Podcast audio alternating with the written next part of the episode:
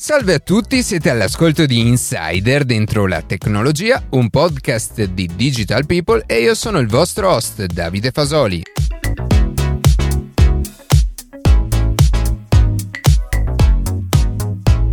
Oggi cercheremo di capire come la tecnologia informatica potrebbe essere la protagonista fondamentale per proseguire lo sviluppo dell'essere umano anche da un punto di vista evolutivo. Prima di passare alle notizie che più ci hanno colpito questa settimana, vi ricordo che potete seguirci su Instagram a chiocciola dentro la tecnologia, iscrivervi alla newsletter e ascoltare un nuovo episodio ogni sabato mattina su Spotify, Apple Podcast, Google Podcast oppure direttamente sul nostro sito.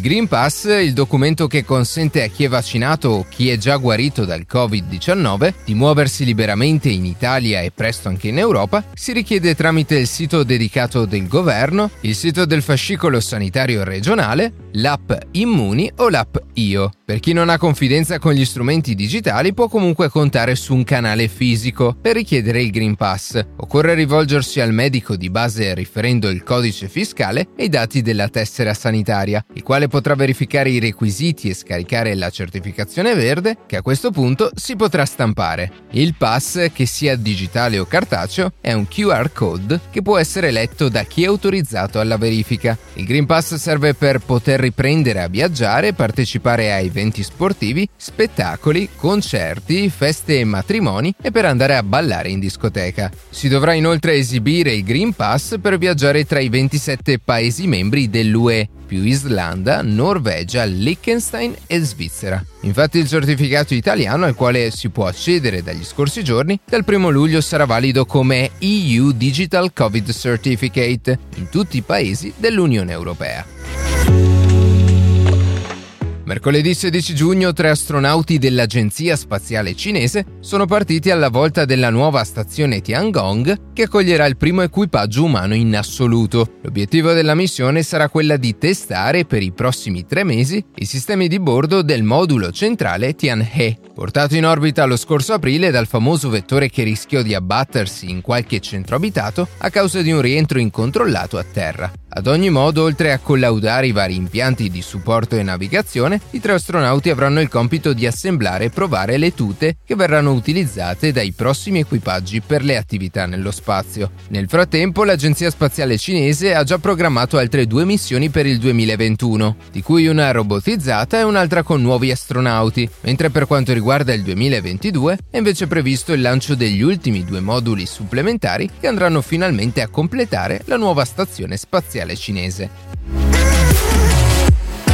Il 15 giugno ufficialmente è partito il sistema Share Art, un progetto sviluppato dall'Enea, l'Agenzia Nazionale per le Nuove Tecnologie, e attivato per ora nei musei bolognesi. Il sistema è composto da una serie di sensori posti davanti a ogni opera, principalmente telecamere, in grado di elaborare e condividere i dati raccolti con il server centrale del museo. Grazie a queste telecamere e all'intelligenza artificiale, nel pieno rispetto della privacy dei cittadini, è possibile raccogliere un'enorme quantità di informazioni sul comportamento dei visitatori di fronte all'opera stessa. Alcuni esempi possono essere la durata della visita, il percorso che è stato fatto per raggiungere l'opera, ma anche le emozioni dei visitatori di fronte ad essa, il loro genere e la loro classe d'età. In questo modo, secondo Enea, sarà possibile qualificare in modo oggettivo il gradimento delle varie opere esposte, il comportamento dei visitatori e in questo modo poter migliorare ed adattare l'esperienza stessa del museo.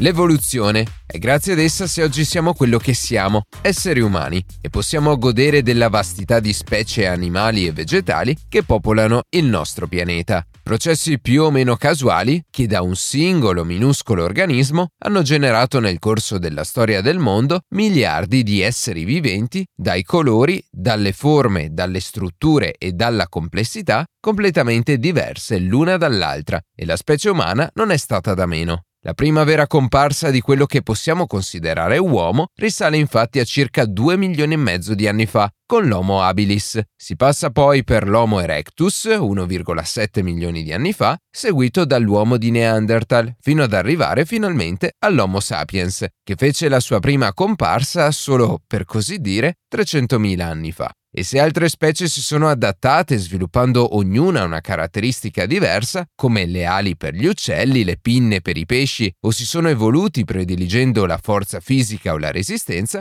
noi umani abbiamo in un certo senso scelto l'intelligenza ed è proprio grazie ad essa se progresso dopo progresso, scoperta dopo scoperta, invenzione dopo invenzione, in così poche migliaia di anni siamo diventati ciò che siamo oggi, con i nostri pregi, ma anche con i nostri difetti e le nostre mancanze. E proprio questa caratteristica, l'intelligenza, ha permesso all'uomo di fare ciò che in miliardi di anni nessun altro essere vivente è riuscito a fare, modificare artificialmente il corso dell'evoluzione. Animali o piante che oggi abitualmente consumiamo o con cui condividiamo la nostra quotidianità, infatti non sono per così dire naturali, ma sono il frutto di selezioni mirate che noi stessi da migliaia di anni facciamo per piegare la natura al nostro volere e alle nostre esigenze. E in questo gioco la tecnologia ovviamente ha e avrà un ruolo sempre più centrale e potrebbe seriamente portare alla fine per l'Homo sapiens che dovrà fare spazio a una nuova specie. Ma siamo sicuri che sia proprio così?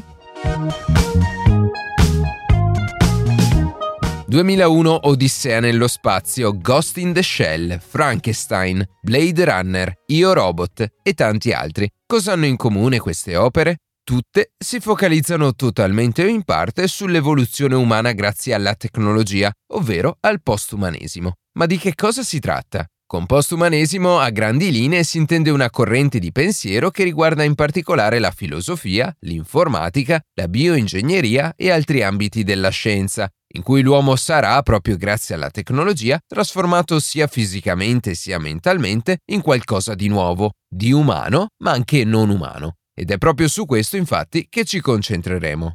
L'essere umano si sa non è perfetto e è anche per questo che ha sempre sentito il bisogno di sopravvivere a qualsiasi costo. Le malattie, il dolore, la sofferenza, persino la morte. Il sogno è che un giorno tutto questo possa non far parte dell'esistenza umana e l'unico modo che attualmente abbiamo per realizzare questo sogno nel più breve tempo possibile è affidandoci alla tecnologia.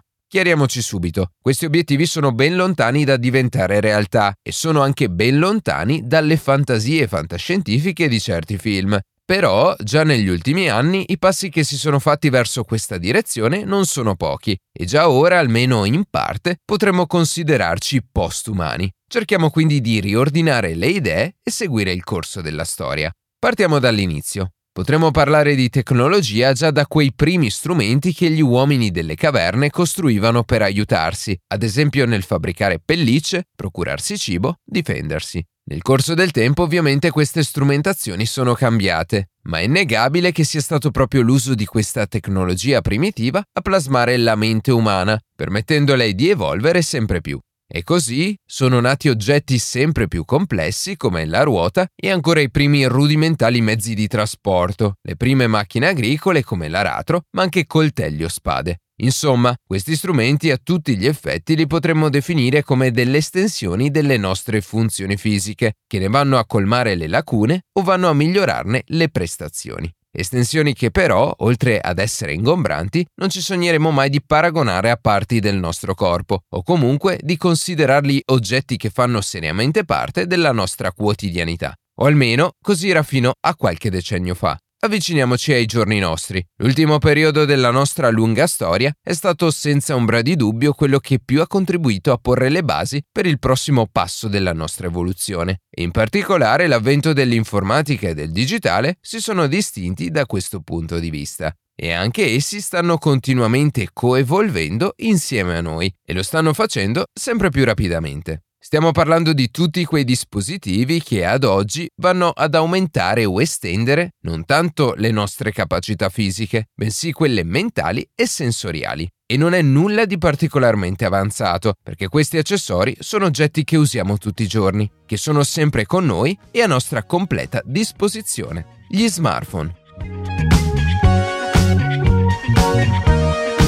Fino a pochi anni fa non avremmo mai pensato di attribuire tanta importanza ai telefoni, ma grazie a potenze di calcolo sempre maggiori, connessioni a internet sempre più veloci e di conseguenza il continuo ampliamento di tutto ciò che gli smartphone possono fare, ormai non possiamo più farne a meno, proprio come non potremmo da un giorno all'altro fare a meno degli occhi, delle mani o delle gambe. Come detto prima, però, un altro aspetto rende unica la tecnologia di oggi, in particolare gli smartphone, da quella del passato. I telefoni ormai li possiamo considerare parte di noi, del nostro corpo e soprattutto della nostra mente. Attraverso questi oggetti possiamo ricordarci in modo chiaro e nitido i nostri momenti passati, con la sicurezza di non dimenticarli o perderli per sempre. Possiamo eseguire alla perfezione calcoli, anche complessi, e in tempi minimi. Possiamo attingere a una conoscenza praticamente infinita su ogni ambito della realtà che ci circonda possiamo ricordare numeri, fatti, promemoria e tanto tanto altro.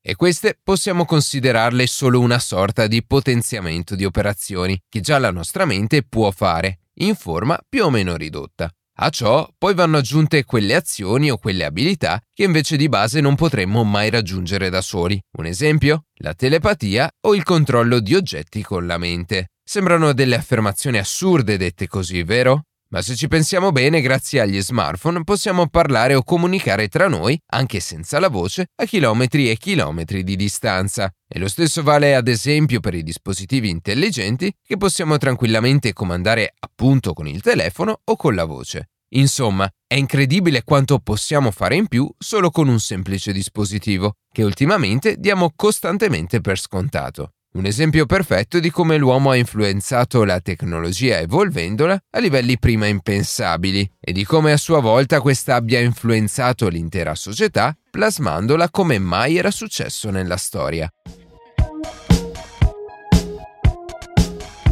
Guardando sempre più vicino a noi, e non solo in senso cronologico, negli ultimi anni sono nati anche altri dispositivi tecnologici che interagiscono direttamente con il corpo, ampliandone o modificandone le possibilità. Degli esempi possono essere tutti quei dispositivi indossabili come smartwatch o smartband, che per certi versi vanno addirittura a sostituire lo smartphone e che rispetto a questo spesso sono ancora più parte di noi, perché quasi costantemente al polso, pronti a rispondere a ogni richiesta. Ma se si parla di dispositivi indossabili, come non citare i visori per la realtà virtuale o ancora meglio per la realtà aumentata, di cui abbiamo fra l'altro ampiamente parlato. E se per ora questi visori sono limitati per lo più all'ambito videoludico, in futuro degli occhiali smart meno ingombranti e più ergonomici potrebbero essere indossati da chiunque per ricevere notizie, fare ricerche o perché no ricevere informazioni direttamente nei nostri occhi. Occhiali del genere esistono già, di cui i più famosi, anche se non sono più in vendita, sono i Google Glasses, ma sicuramente hanno bisogno ancora di qualche aggiustamento prima che possano diventare un accessorio così comune e nel frattempo si pensa già a delle lenti a contatto intelligenti. Per concludere questo breve viaggio non può mancare uno sguardo al futuro e a come la tecnologia diventerà sempre più pervasiva nei confronti dell'essere umano. Degli esempi sono sicuramente interfacce come Neuralink, esoscheletri o organi artificiali, di cui si inizia a parlare sempre più e tema che abbiamo approfondito qualche settimana fa. E se questi organi al momento sono una copia di organi naturali in grado di sostituirli, in un futuro prossimo nulla ci vieterà di creare degli organi inesistenti, in grado di aumentare le funzionalità dell'organismo umano o eliminarne eventuali difetti. Oppure, ancora più in là, potremmo addirittura abbandonare completamente il corpo in carne ed ossa, in favore di avatar digitali o robot antropomorfi. Dunque a tutti gli effetti un passaggio drastico dal carbonio, l'elemento alla base della vita sulla Terra, al silicio, il componente fondamentale dell'elettronica. Ma per il momento lasciamo queste ipotesi ai libri e ai film fantascientifici. Per concludere, dunque, torniamo alla domanda iniziale. Siamo sicuri che l'Homo sapiens dovrà lasciare spazio a una nuova specie umana? Per il momento sicuramente no, e siamo ancora ben lontani da quell'obiettivo. ma già da oggi è innegabile che ci stiamo muovendo verso questa direzione. La dimostrazione è una tecnologia in continuo mutamento e miglioramento, per essere sempre più pervasiva e rendere la vita dell'uomo sempre più semplice, comoda, ma anche salutare e longeva. E se è vero che l'ambiente è un fattore fondamentale per l'evoluzione, l'ambiente che stiamo creando artificialmente grazie alla tecnologia sta velocemente tracciando la strada verso una nuova pagina dell'umanità e l'unica cosa che ci rimarrà da dire è Addio Sapiens, benvenuto Homos Technologicus.